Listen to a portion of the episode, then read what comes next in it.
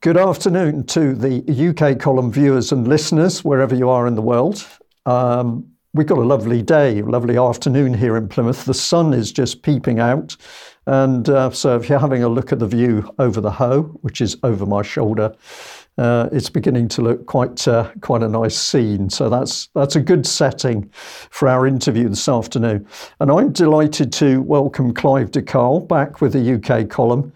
Uh, Clive is a man I've known for many years. Um, we had a period where our paths diverged slightly, and um, it's really great to be able to catch up. So for the audience, you're, you're going to be hearing Clive and myself catching up on quite a few years as we discuss matters to do with health. Clive, welcome. Well, thank you very much, Brian. A great pleasure to be with you again. Thank you. Yeah, it's good. We finally make, made it. And I'm, I'm going to admit to the audience that you came all the way to the U K Column studio a little while ago because we had an interview planned. And then for various reasons, uh, we weren't able to do that interview. So you kindly agreed to join us again by remote link. So we're going to thank the technology for getting you into the studio. Um, Clive, I, I wanted to open, out, open up by saying... Um, You know, we've lived through some amazing years, of which, of course, I suppose the COVID nineteen uh, scamdemic, the lockdown, was was an absolutely major milestone. But in the the years since that we've been able to sit down and chat face to face, what's been your impression on what's been happening to people's health? Well, people's health is deteriorating. I mean, partly, you might say it's their own fault because so many people are going to the supermarket to buy their food. And arguably, how much food is really in a supermarket? Uh, years ago, about ten years ago, I went to Little, I think it was, and I started filming looking for food. Is there anything that, in my opinion, is would really count as food? And, and I, I rate my opinion a bit like our great, great, great grandparents. They would have looked at food. They would have looked at modern bread and modern milk and food in packets, and they'd just look at it and say, that's not real. It, it's not real. And on top of that, they say, what are, what are all these additives, you know, the fungicides and pesticides that have been sprayed on, the herbicides and the larvicides, and then the preservatives and everything else? What have you done to real food? So unfortunately, because food is seldom really fresh, you know, you pick, pick an orange or a red pepper or something, and within twenty-four hours, the vitamin content has already degraded substantially. So by the time it's maybe taken a week or something to get to your plate, uh, how, how much nutrition is there left and how much was in the soil in the first place? So the reality is that pretty much everybody these days is nutrient deficient, and therefore we break at the weakest point. You know, some people get a heart issue, some people might have cancer, some people, you know, one disease or another. But at the end of the day, we've lost our health. And when we lose our health, we go to a doctor. But doctors don't study health.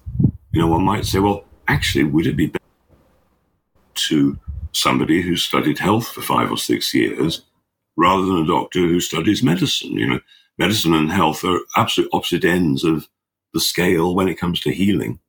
Thank you very much for that interesting introduction there. Uh, I remember a little st- um, statement. I think it went something like, um, people are well fed but starving. Does that sum it up? Yeah, no, no, that really is the case, you know. Um, we, we think of people who are starving as very, very thin and in, in malnutrition. But the reality is some of the people who are actually quite overweight are technically starving. And their body, in an effort to get that nutrition in, is saying, eat more, eat more, eat more. But if you're eating the wrong things, you're not real food, then you're going to put on weight. And you know, we're, if the body takes in toxins, let's say there's a toxin in a food, some chemical or something, what does the body do if it takes it in but then can't get rid of it? Well, the, really the choice is you could put it in the organs, that would be silly. You put it in the brain, that would be silly. Put it in the bloodstream, that could be dangerous. You, the body parks it in fat. So quite a few people have got a roll of belly fat. It may be that it's not that they're eating too much. It might be. But it might also be that there are some toxins that one needs to get out. And at the end of the day, when we get ill, there are only three things that could possibly cause the problem. There's physical damage. You've been hit by a truck or you've had an operation or something's happened, physical damage, toxic poisoning.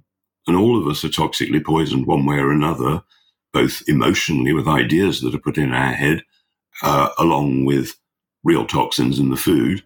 Then the third and last reason is nutrient deficiency. So we're all toxically poisoned. We're all nutrient deficient. Some of us are physically damaged. You know, there isn't a fourth reason. It's not like we're low on drugs or anything like that. Something we need to say to the audience early on in this discussion is that we're not here to give medical advice. Uh, we're going to have a discussion on health. Do you want to add anything to that caveat? How how would you describe your work? Well, I, I view myself as an educator uh, about health. And, you know, I don't study medicine, uh, although I have read many, many books uh, that were published before the Second World War for medical doctors, because up until the Second World War, uh, medicine progressed at a pretty rapid rate. I mean, John Wesley, who started the Wesleyan chapels in the eighteenth century, he was using primitive, if you like, battery technology to cure all sorts of ailments from sight issues right across the board. He became very famous as a healer. By eighteen forty-three, Guy's Hospital in London, who were at that point offering water therapies and homeopathy and herb, herbs and, and so on, in eighteen forty-three, they opened their electrotherapy department. So electrotherapy was in use way before the first synthetic pharmaceutical drugs came into existence. So by the nineteen twenties, nineteen thirties, what the medical doctors were doing was incredible. I mean, they were using very simple remedies like bicarbonate of soda. And even today in the emergency room, the doctors still use bicarbonate of soda. Because somebody's having a stroke, it would probably be their first choice. They might inject magnesium if somebody's having a heart attack. You know, one hundred years ago, they knew what to do. You know, doctors knew how to remedy thyroids. It was all natural at that point. They were using, let's say, animal uh, extracts from an animal thyroid to, to fix thyroids at that point. Then the moment the pharmaceutical, pharmaceutical industry found a way to take some natural substance and artificially synthesize it and therefore patent it, all the old teachings drop, dropped away. And, you know, so what what I do these days, to a very large degree, is I teach people what our ancestors were doing successfully for pennies years ago. And on the other end of the scale, I very much look at the modern developments in the world Uh, to see w- what are the most effective healing mechanisms now. And I'm glad to say that almost every loss of health that people might encounter can generally be remedied, pr- pretty much the whole thing.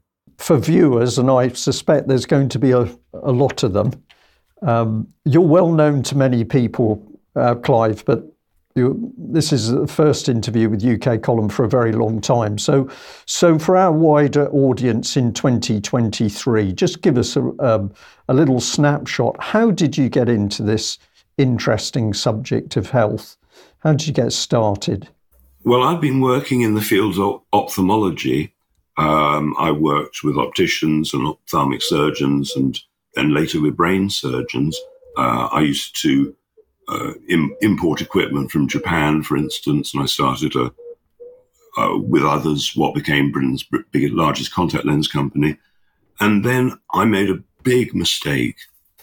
I had some spots on my face, and I was very, very, very embarrassed. I was about thirty-one, and I was way too old to have those. And instead of changing my diet away from Mars bars and sandwiches, I went to a doctor. I don't know what I was thinking. And they said, "Oh, I've got the answer for you, an antibiotic." Took the antibiotic and wham, within a very short time, I had visual problems. I had rheumatoid arthritis so badly that one morning I couldn't get out of bed. I was stuck there like a stranded whale, and they put me in hospital for weeks and weeks, and they kept on offering me drugs. And I said, well, look, I'm not low on drugs. I, you know, drugs aren't the answer. What else have you got? And you know, at this point, I was being monitored twenty-four hours a day. I couldn't be left alone. You know, I could barely walk. And um, they said, there was nothing we can do. And pretty much the day they told me that was the day that I worked out what to do myself. And my wife at the time wheeled me out in a wheelchair.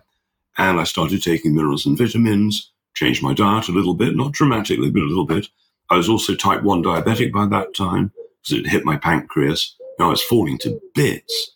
Anyway, that was thirty-eight years ago, so it took me a while to get better. But thirty-seven years ago, all the crippling arthritis went away. It's never come back. And my only challenge now is I'm still type one diabetic. But the good news is that type two diabetics, they're easy to fix. In a month, almost every type two diabetic can no longer be type two diabetic. It's it's very good news. Once you'd um, you'd sorted yourself out, where where did the journey take you? Did you, did you did other people come to you, or were you looking around and saw people who, who had who had problems? How, how did it go from from your own problems? Well, at that point, I decided to leave the U K. And I moved to Spain, where I had a small organic farm.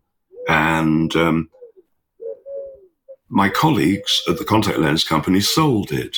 And suddenly I was able to relax. I didn't have money pressures for a few years.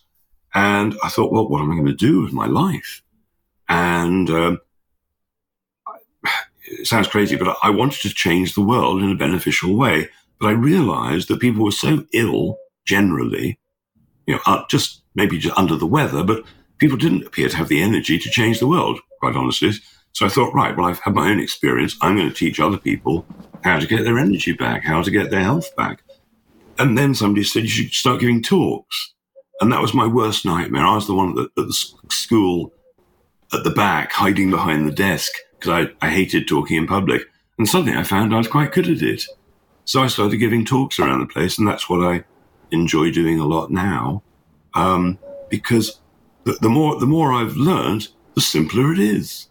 You know, pretty much everybody with fibromyalgia has probably got uh, a, def- a deficiency of just one or two very basic minerals, selenium and magnesium, probably the, uh, a case in point. People with heart issues, arrhythmia, people with constipation, people with backache, people, people with joint pains like arthritis, people... Um, uh, who have um, restless leg at night, muscle cramps, twitches, spasms like menstrual cramps. Um, if I didn't mention before, constipation, uh, anxiety, depression, all those are symptoms of magnesium deficiency. You don't have to have the lot. You only need to have one. You know, you, you're hiccuping. Well, that's a spasm, spasmodic contraction of the diaphragm, and magnesium can fix it. Can hopefully remedy all those things and bring bring you back to health in a day often. I mean, not the arthritis is going to take longer, but people who are having arrhythmia, usually, bam, it's it's stopped that day. Um, pe- people who are depressed, I've had people who are suicidal, um, twenty-four hours later, not suicidal anymore because they took um, twelve magnesium capsules of the right type each day. And by the end of the second day, they phoned me up to tell me they weren't suicidal anymore. Now, um, I'm not giving medical advice because I don't do medicine. I'm giving uh, health su- suggestions.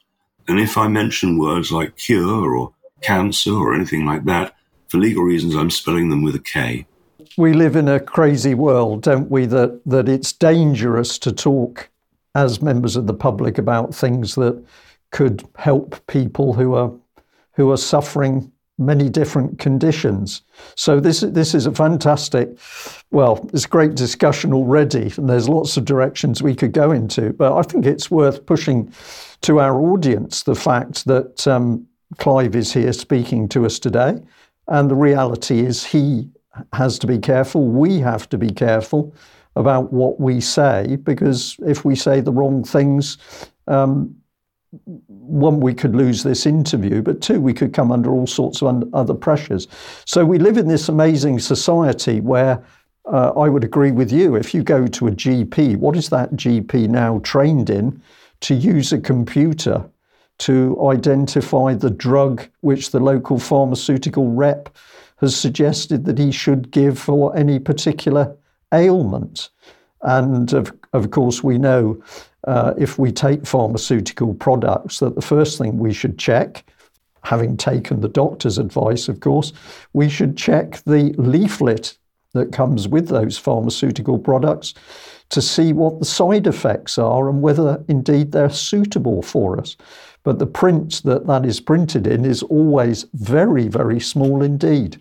So, yeah, what a world, uh, Clive, if we sit here and try and talk about things which may, may help people's health and general mood, we could run into trouble.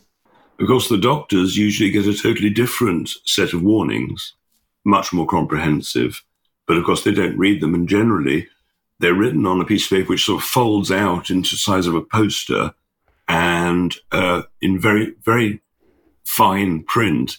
And they don't have the time, let alone the will, uh, to read them. I feel I feel sorry for doctors because it is dictated to them how they're going to behave.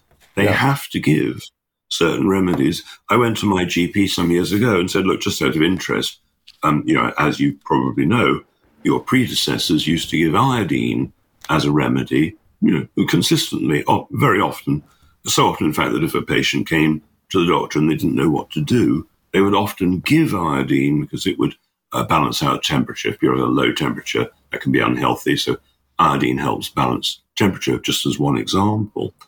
And I said, well, look, um, you know, somebody had a thyroid problem. Really, your ancestors, your predecessors would have known that iodine would have been, let's say, the first thing of choice. Could you offer iodine? Let's say you did the research. You, you discovered, yes, this, this, this was a viable remedy. So absolutely not. I couldn't give it even if I wanted to, because the regulations say I have to do A B C in that order, drug, drug, drug. I've told this story in several places because it's personal story, a story that's personal to me, but it's absolutely true. And this was something that really got me thinking about how the system worked. And that was um, many, many years ago, I had very bad tennis elbow in my left elbow. And um, uh, it ended up that I got to the point of having the famous cortisone injection, which was uh, pretty unpainful, uh, pretty painful, but but also it didn't really make much difference. And the, the G P told me with great confidence um, that the thing was that if you had uh, you had tennis elbow as bad as this, you were probably going to suffer it for the rest of your life. And so I existed for a, a few months with my bad tennis elbow. And then one evening I was looking on the dreaded YouTube for um, ideas as how you could sort of ease the pain. Um, a lot of it was semi-pharmaceutical adverts, and I skimmed through those. And the next minute, I was looking at this um, little film clip of what I can only describe as an American redneck, because he was he was there in his very um, tattered Uh, Um, jean-type dungarees and a check shirt, standing in the American backyard surrounded by rusting cars. And he looks at the camera and said, if you want to get rid of tennis elbow, I'm going to show you how. And uh, what he described was an exercise. I'll just hold my hand out, but you'll hold a stick in your hand rather than a pen, and you're going to move your, your hand very slowly. And this was uh, an exercise that he said you should do Um, twi- twice a day, and to do the exercise until it got painful, but not too painful. He said if it gets uh, really bad, you might want to put a bit of ice on the elbow, but in fact, if you can just take the bit of pain, keep repeating the exercise, he said in two or three weeks, the tennis elbow will go. And so I decided to follow the advice, and in two or three weeks, the tennis elbow pain went, and it has never come back. And for me, this this got me questioning all sorts of things, because the G P had been, had been adamant there was nothing that he could do to, to solve that problem. So here I am, I can do all sorts of things. Um, if you if you were to use a screwdriver, you know, that's always a very painful thing if you've got tennis elbow, that turning motion with your wrist, but I could do that with, with my left hand. It has gone, and I just followed a hillbilly's advice. So I'm going to throw that back to you, Clive, and say, for me, that was a little personal event that started me thinking about what what what it was, what advice a G P gave. So it's a great shame that G Ps don't study health, you know, because otherwise that could have been taught to them on day one. They'd never forget. You know, I'm, for tennis elbow, I might have suggested magnesium, because magnesium is the the muscle relaxant, the, the mind relaxant. It just relaxes every cell of the body, which is why it often is the complete cure for constipation, because it just relaxes you enough so it all flows nicely. You know, the heart is relaxed because that all flows nicely. You know, I believe that, let's say, by the age of fifteen or so, uh, at school, there should be a health lesson where people would come in and say, well, this is how I cured myself. This is how I make, make sure now that nobody gets it in the future. I mean, the, the information is so easy to understand. I mean, one, one of the things that flabbergasts people is that in the Japanese language, traditionally, there's never been a word for menopause, basically, because it hardly ever happens in Japan. They're eating so much seaweed, which is full of iodine, and eating a lot of sea fish, morning, noon, and night generally, that they've got all the iodine they need. So breast cancer is very rare, but the menopause doesn't really happen because, as I mentioned earlier, iodine helps regulate temperature via the thyroid. And if you've got enough iodine, well, not only have you got those benefits, but uh, you shouldn't get a thyroid problem. And there's so much iodine in the thyroid, that's where most of it is in, in women, the second most common place is in the breasts. But imagine you've got enough iodine in the thyroid, then every twenty minutes or so, when the blood flows through the thyroid, any pathogen that's in the blood would pretty much be guaranteed to be destroyed. If you think about iodine, before they do some surgery, they paint you with iodine because no pathogen, bacteria could survive the iodine. So if you, if you're full of iodine, then as the blood flows, pathogens, bacteria and stuff should, should get decimated. However, if you're drinking chlorinated water, if you're bathing in it, cooking in it, there's an issue. I did a video about three months ago now where I got three glasses of tap water with, with chlorine in. I got some indicator drops, the type of indicator drops that, that you see whether there's an, see if there's enough chlorine in your swimming pool. So put it in the first glass of water, goes green. Okay, lots of chlorine in that glass. Second glass of water, I put three fingers in, stir them around for a couple of seconds, put the indicator drops in, nothing happened. Third glass, I put a bit of raw potato in, stirred that around for a few seconds, put the indicator drops in, nothing. Where had the chlorine gone? I would contend that in three seconds it went into my fingers and into my body and into the potato. So what if you're having a bath and stuff? You know, poison gas in World War One, and we're, while our bodies are hot and our pores are open, we're breathing in, we're putting right into our bloodstream chlorine gas, poisonous gas. Now, chlorine will, will displace iodine in the thyroid. So now you haven't got enough iodine. Then maybe you've gone for a swim in the swimming pool. Oh, dear. You've brushed your teeth in fluoride, or there's fluoride in the water supply locally. That knocks out the thyroid and the Uh, iodine again. If you just bought some new furniture, the government insists that it should be sprayed with flame retardant, which is usually bromine salts. So you're getting that as well. It's crazy. And how much is a year's supply of iodine? twenty-five quid. Iodine used to be on sale in every chemist, but about fifteen odd years ago, they stopped it. The government stepped in. No, you can't sell iodine anymore. Why not? Because people were waking up to the fact that it might fix their hormones, it might fix their menopause symptoms, it might regulate their temperature, they might get their brain back. Often people taking the right type of iodine in the right dosages with selenium, which, which goes with it. In weeks, they say, you know, I had this terrible brain fog. I'd walk in a room and forget why I walked in. I couldn't remember where the car keys are. Now, a few days, a few weeks later, I got my brain back. That's how powerful iodine can be. We're just scratching the surface of what it can actually do for pennies. This is quite amazing, isn't it? That that some. I mean, this is a nice subject overall, isn't it? Talking about how we can make people feel better, how people um, could be healed. Am I allowed to use that term?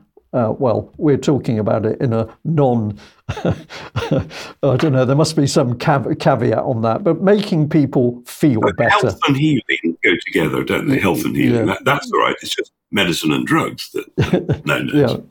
yeah. yeah, but we're, we're having a subject which should inherently be, be a wonderful subject, because it's about how people can make themselves uh, feel better as a result of doing some really simple things that they can they can afford and they can source locally, and they haven't got all the stress or worry of can they book an appointment with the doctor. And of course, one of the things that we're seeing more and more is that a lot of people now are suffering stress and trauma because they can't actually even book an appointment with the G P. Um, this, this is This is utter madness, but you, you see it with people. A lady said to me the other morning, I've spent, I think she said two and a half hours repeatedly phoning the doctor's surgery to try and get an appointment, because they just tell you, no, you have to, if you don't get an appointment today, you have to phone again the next day. And it's like a competition as to who can phone in first to get a, an appointment. And what is it doing with these people? It's absolutely stressing them, which presumably makes any condition worse. Well, they may not realise it, but I suspect the doctors are doing them a favour. You know, there have been several countries in the past where doctors have gone on strike, and the statistics are that less people die when doctors aren't working. So if one can accept the idea that in general there's always a natural way to do it, yes, it might take some effort. Yes, you might have to change your diet. Yes, you might have to take some supplements, but... um drugging somebody is drugging somebody. They're not, you know, yes, in certain instances, there, there are some pharmaceutical drugs that, if you like, work, and the side effects might be absolutely minimal, if, if almost non-existent. But generally speaking, there are huge effects that you that are unwanted from the drugs.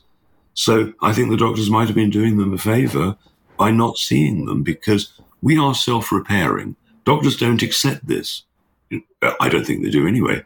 Um, you know, if we if we go wrong, well, it's either toxicity, physical damage, or nutrient deficiency. So all you have to do is correct those, and we should go, be right again. But the doctors say, "Oh, your body's gone wrong." It's not nutrition or anything like that. It's your body. Your body's let you down. I don't believe that. I don't believe your body would ever let you down. I think it's way simpler than that. Uh, so doctors, because they believe your body has let you down, they say, well, look, we can override your body and do better. But I don't see many examples where they actually succeed. Yeah, that's a very good point. Clive, on your journeys or, or your journey, are you now in contact with other people that have reached the same conclusion that you have? Do, do you get, um, are you able to get support from other people you can meet, and and they're dealing in the same, uh, working in the same field as yourself? Well, thankfully, yes, there are loads of people who've worked this out decades ago. You know, it's not some sort of, what I'm talking about is, is not in any way new. So uh, probably the, the United States is where most of the people who speak a little bit like I do uh, are there. And one of, well, I think the most visited health site in the world is Doctor Mercola. Um, I think it used to be in the top five hundred sites visited. It's just incredible. But he's now so censored that they took him down completely, and his business collapsed ninety-nine percent when that happened. That he just vanished off Google. This was years ago. But he fought back. Now he's allowed to put up a post, I think, for forty-eight hours. Then he has to remove it. I mean, you know, they, the, the, if you like, the bigger they get, the more they tend to try to stop you communicating your message. You know, as you know, I've been taken off uh, YouTube when, when we all did, Ian Crane and yourself and m- myself, se- several years back. Then I got taken off again, because when this the naughty thing happened in twenty twenty, the moment I started saying, look, vitamin C, you know, various things you could be doing to get your health, uh, keep your health, you know, retain it, not even get anything. Um, I got, I got absolutely destroyed from the point of view, taken down off everywhere. The hit pieces stayed up, all the, all the nice bits and all my work, all the hundreds and hundreds of videos you know, they just sort of vanished. Well, it was very obvious at that point that anybody who dared put an alternative view on matters to do with with health and medicines was uh, causing, uh, we can say the establishment, but we, we can see now that it's the establishment mixed with the power of the pharmaceutical companies. And um, so anybody who was in this field was perceived as a as a huge threat. Um, just for the audience, U K Col- Column was taken down from YouTube because we put out the testimony of a lady talking about the adverse effect that her husband had suffered as a result of vaccination. Uh, she gave the testimony, we reported what she said, and we were taken off YouTube. However, the Daily Mail, three months later, reported exactly the same story, the exactly the same testimony as to the adverse effect that the husband had suffered, and that was allowed to stand in the newspaper. So then it became clear that that there was this uh, very well-orchestrated system of censorship which was going to be applied in different ways to different people. So um, we're clearly up against a monster, but it's also a monster that's very frightened of anybody that starts to put, I'm going to say, factual information back into the system.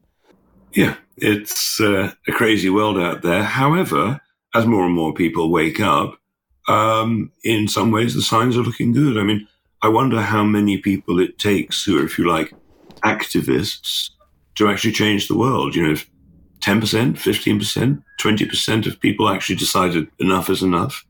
I mean, what, what do you think it would take? You know, there's got to be a tipping point somewhere. How's there, do you think?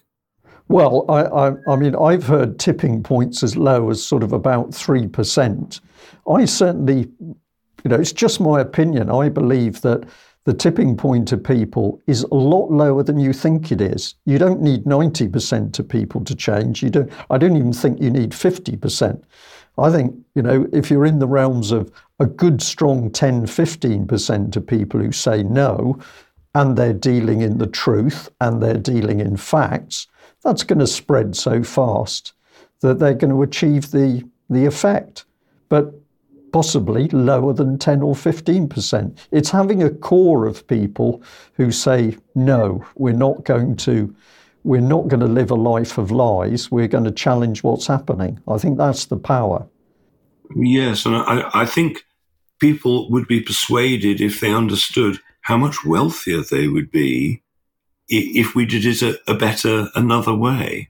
Because, you know, everybody realizes how we're be, our money is being robbed from us. It, it's yeah. absolutely criminal, yeah, it's- and we don't like what they're spending it on.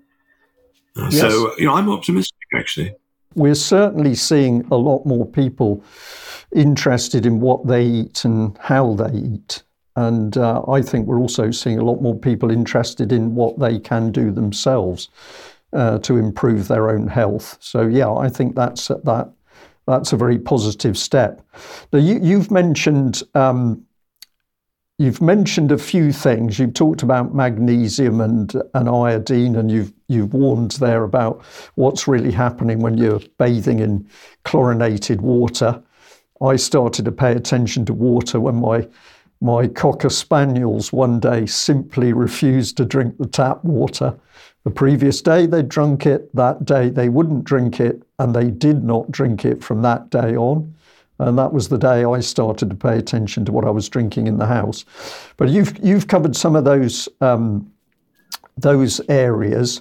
What what about the food side? What where would you point people to improve their quality of life by what they eat?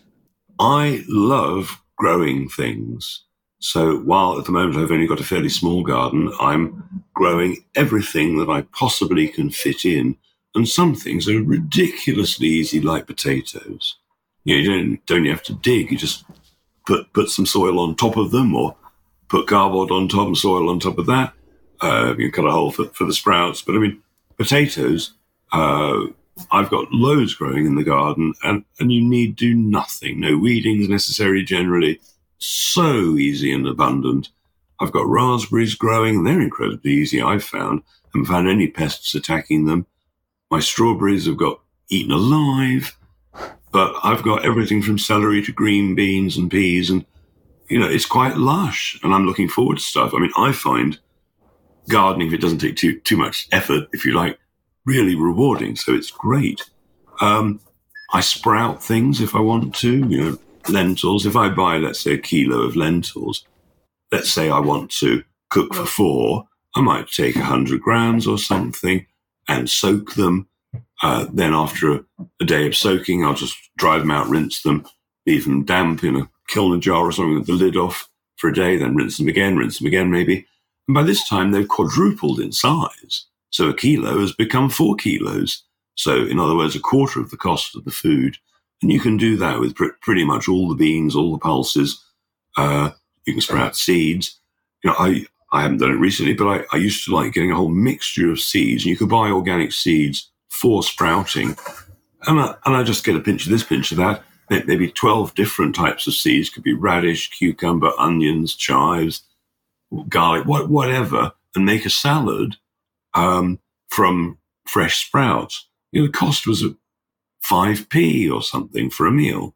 Super inexpensive. So one can do that, and then find a farmer. Find somebody locally who's not spraying chemicals on their on their products, not um, poisoning their animals with grains. I mean, you know, what do cows eat?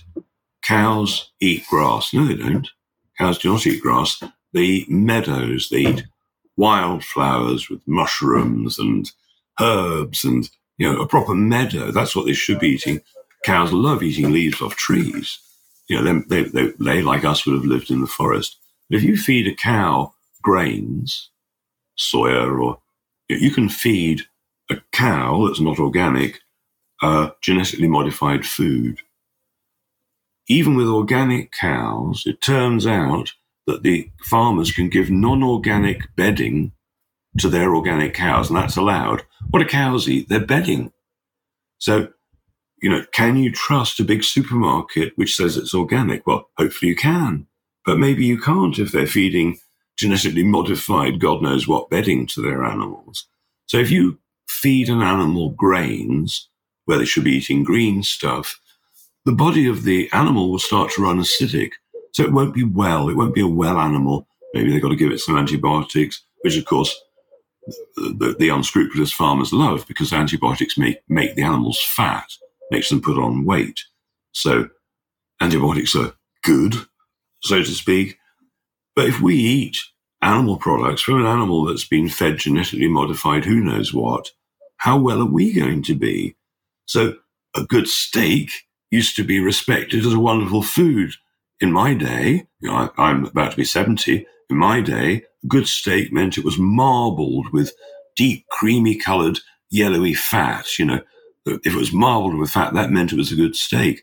Then they lied. Then they started saying fat is bad. Low cholesterol is good. Margarine is good. Uh, don't use lard or dripping or butter or cream or anything like that, because it's naughty, when by definition the word cream means the best. You know, the cream of the crop, the fat of the land, the fatted calf, all that. And those people who followed that advice and started eating low cholesterol, low natural fat foods, they're the ones who became demented. They're the ones who got Alzheimer's. They're the ones who ended up with Swiss cheese where their brains used to be. It's very sad. So if you're eating oils out of a bottle, like sunflower oil, uh, nut oils, whatever the oil, with perhaps the honor- honourable exception of extra virgin organic olive oil in glass, if you're eating pretty much all the other oils out of a plastic bottle, you're destroying your arteries and destroying your brains. And probably that oil could well be slightly rancid or rancid. People don't know what they're doing with food right now. We need to go back to how our ancestors ate. And, you know, if they ate a pig or, you know, they had some beef or something, it would have been lovingly, lovingly raised in a natural, old-fashioned way, as our ancestors, ancestors used to do forever, you know. But unfortunately, modern convenience foods, yeah, some are great, but many of them are super dangerous. I mean, you know, milk. My grandfather, if you showed him a some a bottle of white milk, he would have said that's that's paint, that's white paint, that's not milk, because milk has a big creamy layer at the top and is a yellow colour from Jersey and Guernsey cows. He would have looked at the wheat and he would have said, hang on, wheat is five foot high, but this stuff you're growing is about this high. That's not wheat. Something's happened to that wheat, and indeed it was. They genetically modified the wheat. You know, they hybridized it down to dwarf wheat. And loads of people can't get on with that. They don't get on well with that. Their stomachs can't handle it. Then they have leaky gut and problems like that. Then there's the glyphosate, you know, the herbicide they spray on loads of uh, vegetables and grains and so on.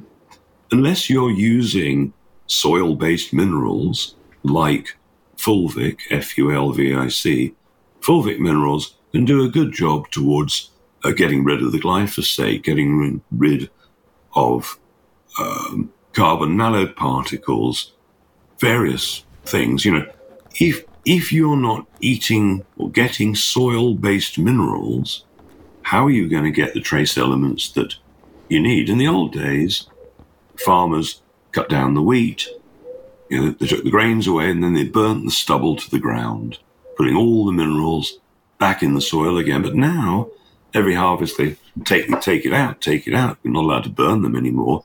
You know, minerals aren't really destroyed by burning.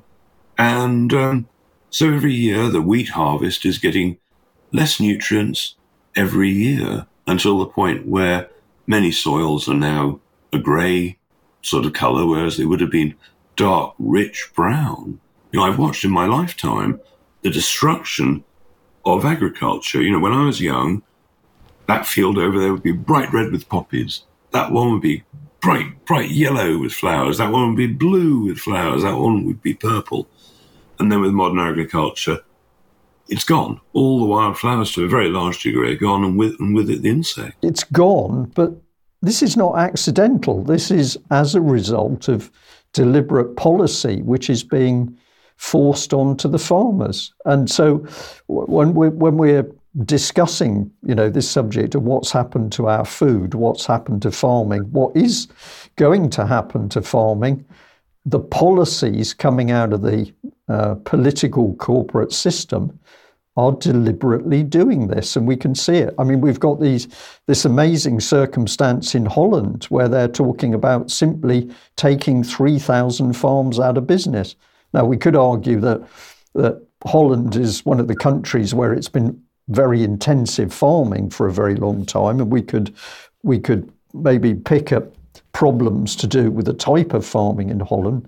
But now we, we've got clear plans, which have caused a backlash in that country, that three thousand farms are simply going to be decommissioned uh, because of globalist policies to change and control our food production.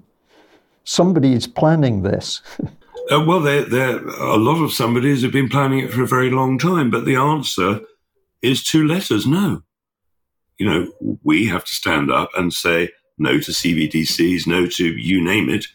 We haven't asked for it, and we certainly don't want it. And uh, I suppose the issue is, where is the, the banner to stand behind? They've obviously divided and divided so many of the organisations. Then, as the organisations get bigger, they get infiltrated and, you know, get get corrupted from the top downwards, so to speak.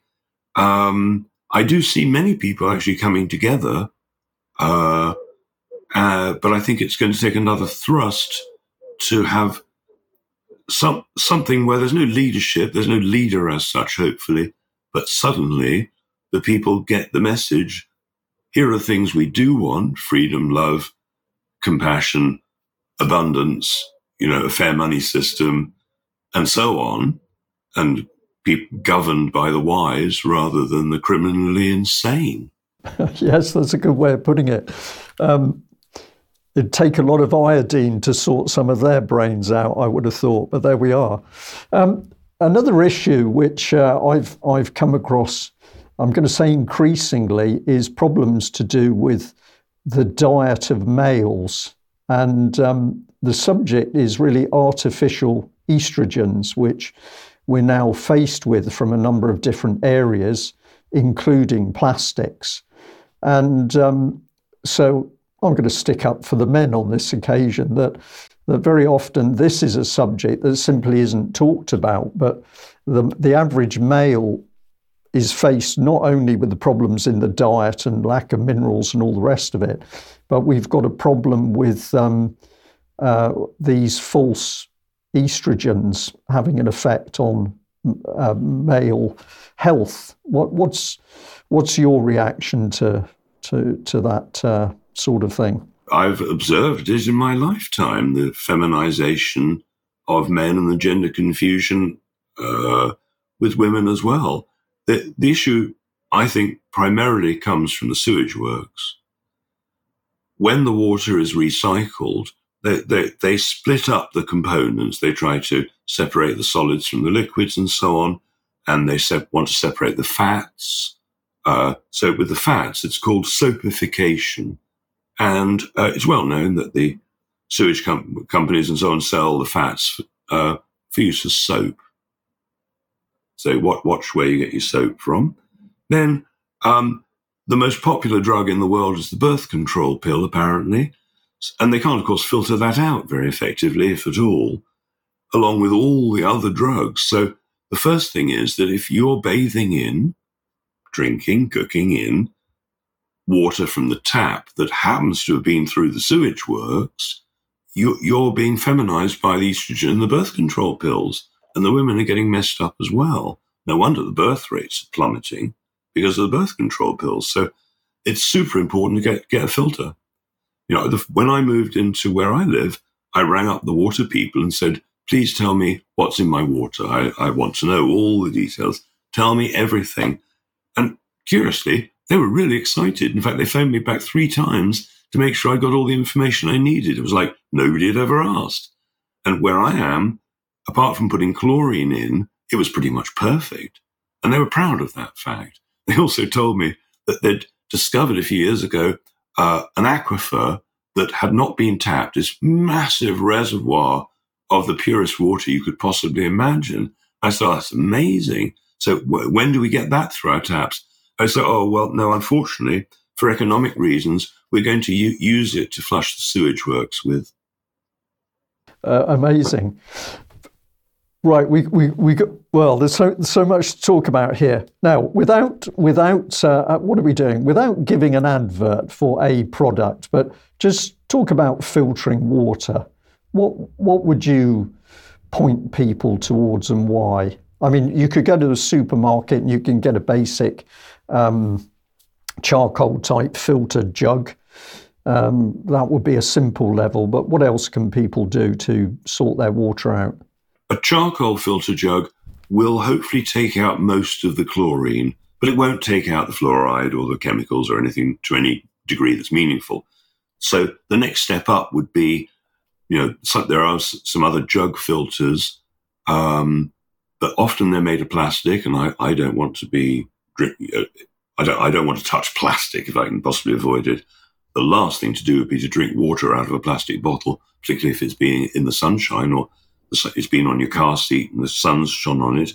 You know, the, the estrogens that come out of plastic water bottles is frightening. Um, I personally at home use reverse osmosis.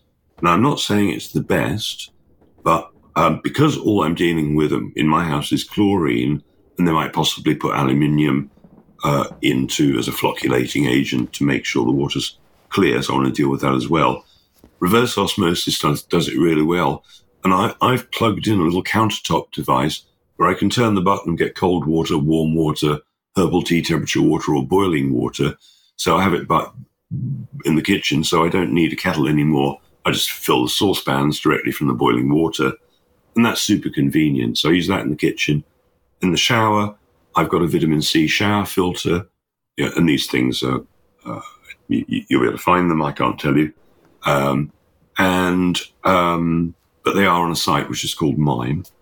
Um, so I'm trying to be subtle and get around advertising standards. The um, vitamin C shower filter neutralizes the chlorine. Tiny bit of vitamin C does that. So if you're running a bath and it's got chlorine in, put a teaspoonful of ascorbic acid, you know, just basic vitamin C powder, and it will neutralize the chlorine instantly like that. You could put in a teaspoonful of borax, not borax substitute, real borax if you can find it, uh, and that will neutralize fluoride. There's a lot that you can do. I mean, if um, I just rent my cottage, but if I owned it, I'd probably put in a whole house filter using reverse osmosis, or I might use, there are big filters that come in, things like Aqualung looking like things. You just run the pipe through that. I've also got a an electrostatic sort of magnetic unit which changes the polarity of the water, which makes it softer. There are a few things you you can do, and I, I really think it's essential now that we have to deal with the water.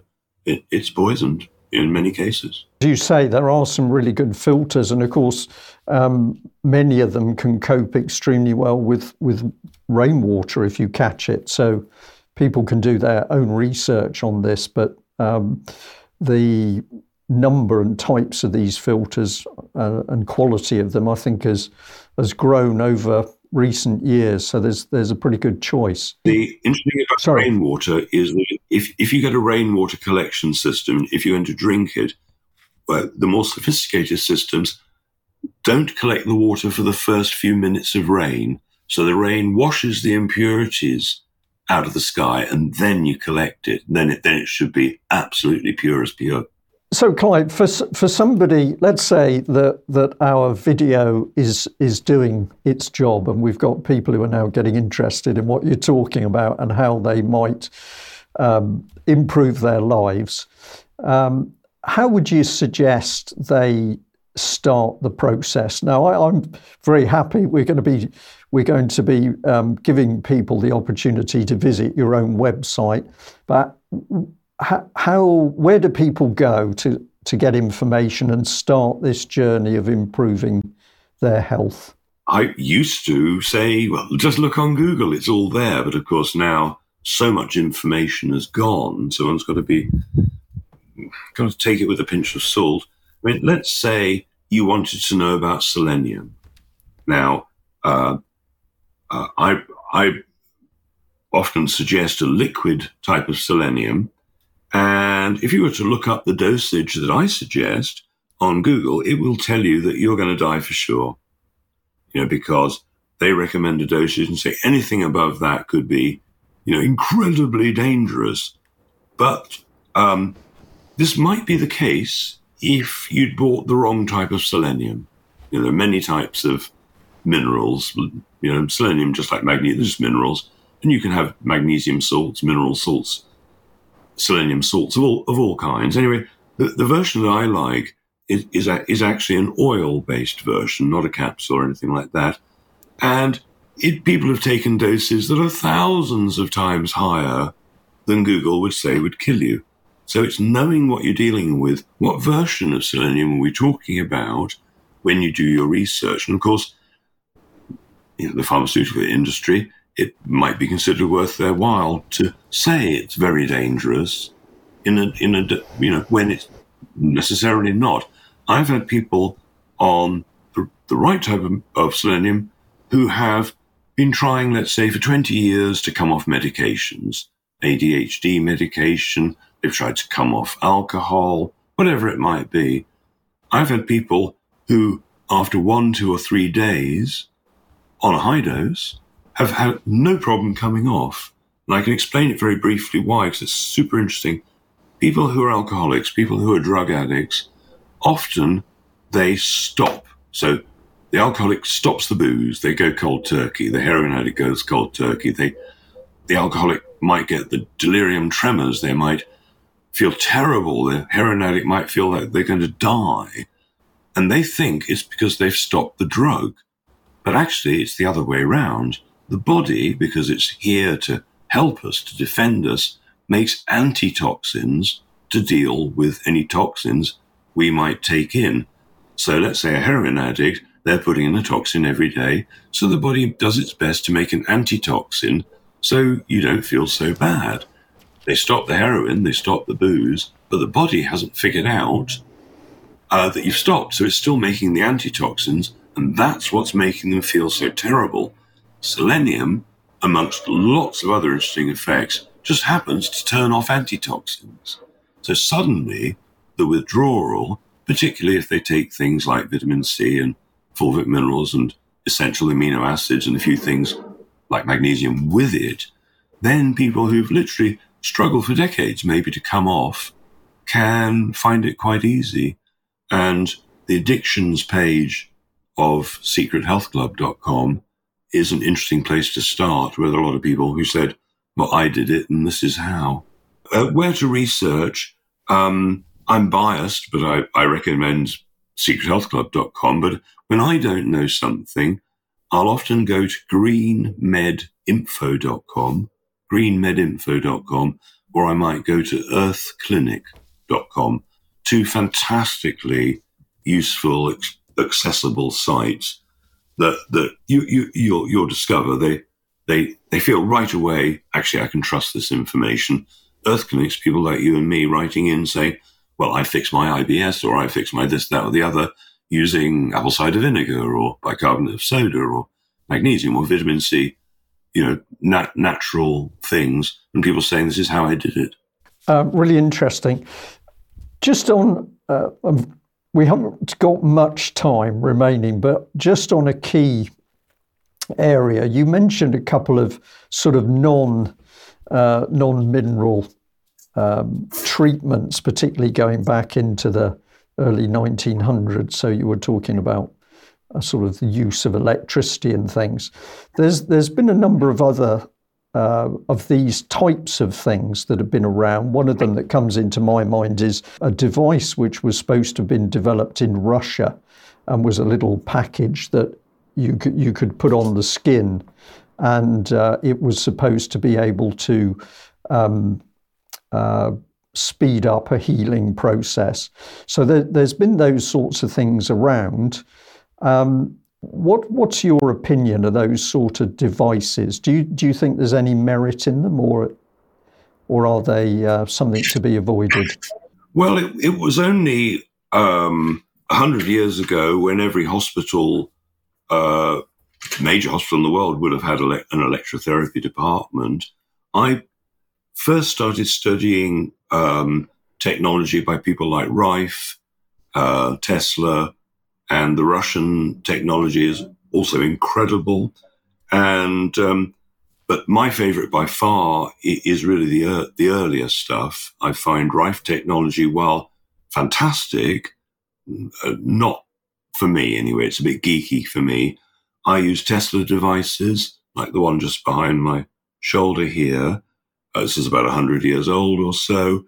And I've got a video on the Health Club where you'll see I get thirty-four people out of pain in a row, and I spend about five minutes with each one. Um, I've used it for everything from eyesight to ears to sinuses uh, to facelifts to uh, you name it. I'm talking about it now. I've been using them for years, but I've not really publicly talked about it because now I'm no longer doing consultancies. So um, I, I'm happy to talk about them. These days I, I restore them. There's a group of us around the world who collect the really, really good ones, and we restore them and supply them mainly to practitioners, but to um, people in, in general. You know, every community really should have one of these. Um, yeah. The problem is um, finding the people who still remember how to restore them. You know, a lot of the restoration people have just died of old age, and because these units have been forgotten about pretty much. Um, uh, yeah, finding good ones it, it, it is an art. But uh, nevertheless, there are enough of them to, to go round. And amazing, amazing technology that just needs to be brought back into common use, that's all.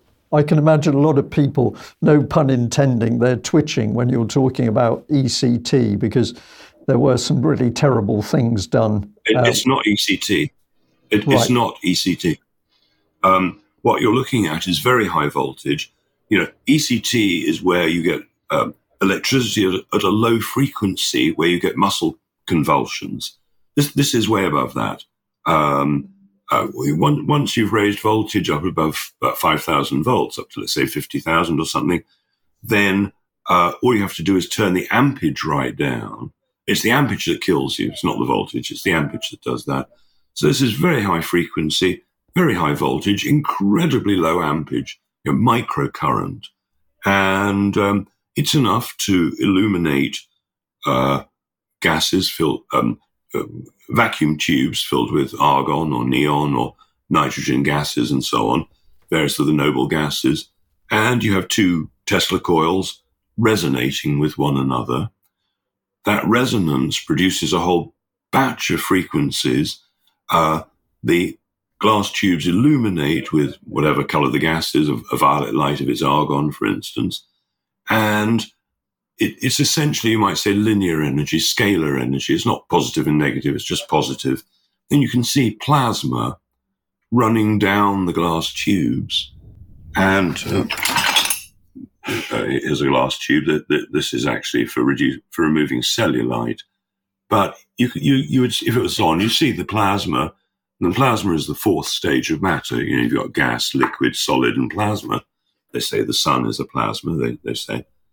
So um, a whole host of energies are going into the body, and primary, primary of which I would suggest is electrons.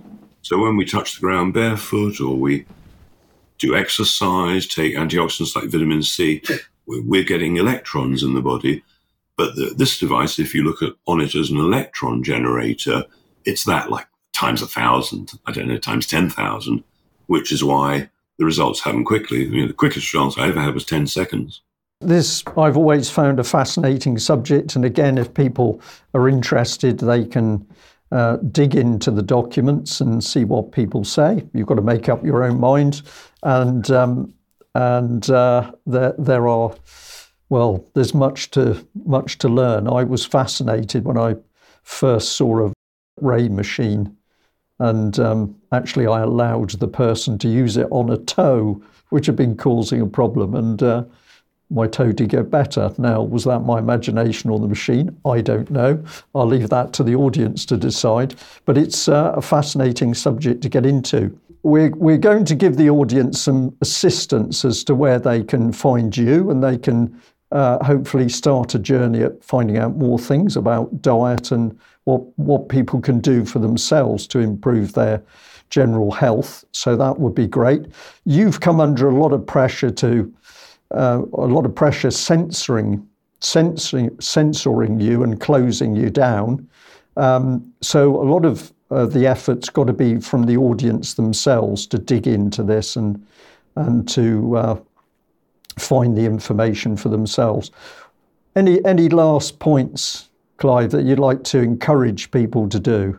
While I can't legally tell you the name of my uh, website that I sell supplements on, um, I can tell you about the Secret Health Club, secret health club dot com. If this is a pay-to-join club, and all the information they don't want you to know, hopefully, is is there. All the stuff that they've made me take down is there. Uh, but if somebody can't afford it, Um, then all they got to do is write to me and either say, I can't afford it, full stop, give me a free membership, or I can afford this much and happy to pay you this, but I can't pay the full amount. Uh, everybody's welcome. And there's only one rule, that you agree with total health freedom. That's it. And uh, then behind the, the club, you know, we're in our own society. We can speak the truth, and people get together, and I do once a month a Ask Clive Anything session, where people can ask me questions, and so I'm accessible. Very, very last point then. What What is, um, out of all the things that might be on offer, from magnesium and uh, and zinc and um, what else have we got in there? Iodine. Um, is there one simple thing that you would say to people, give this a try? Salt. Uh, magne- magnesium's got to come out top. That That's the most bad bang for the buck, is magnesium, but don't think you can go to the supermarket or the high street and get the good stuff, because it, the price might be right, but uh, usually a lot of magnesium out there is the type that, yes, it'll, it'll move your bowels and give you diarrhea, but it's not going to give you any magnesium. And if you see one that's got calcium mixed with it, don't buy it. Thank you very much. It's been absolutely fascinating to uh, talk to you again, and I hope our audience has, has found this as interesting as I have. I'm also going to say thank you for joining us from your own home, your own lounge, because I've thoroughly enjoyed seeing you against what, what looks a really interesting backdrop. So you've got the fire. I think I can hear some doves or pigeons cooing in the background. Maybe that's my imagination. Um, and no, no, lots of pigeons, lots of doves. Okay. And and you've got those interesting machines behind you. So it's a really fascinating setting. I think we'd we'd like to do more with you. So so um, we'll make this the first and see where we can go from here. But Clive, thank you very much indeed. Well, thank you so much for inviting me on. It's been a great pleasure. I'd love to come back. For our audience, uh, we'll repeat, uh, we're not offering medical advice. And if, you, if you've got a condition, you should seek help from your G P. We've been talking about health and what people can do to improve their general health. And we're particularly interested in simple things that people can do to make their lives better. So we'll end on that upbeat note. Thank you all very much for joining us. And as I said, I think we'll be seeing uh, Clive De Carle again. It's been really interesting. Okay, bye-bye.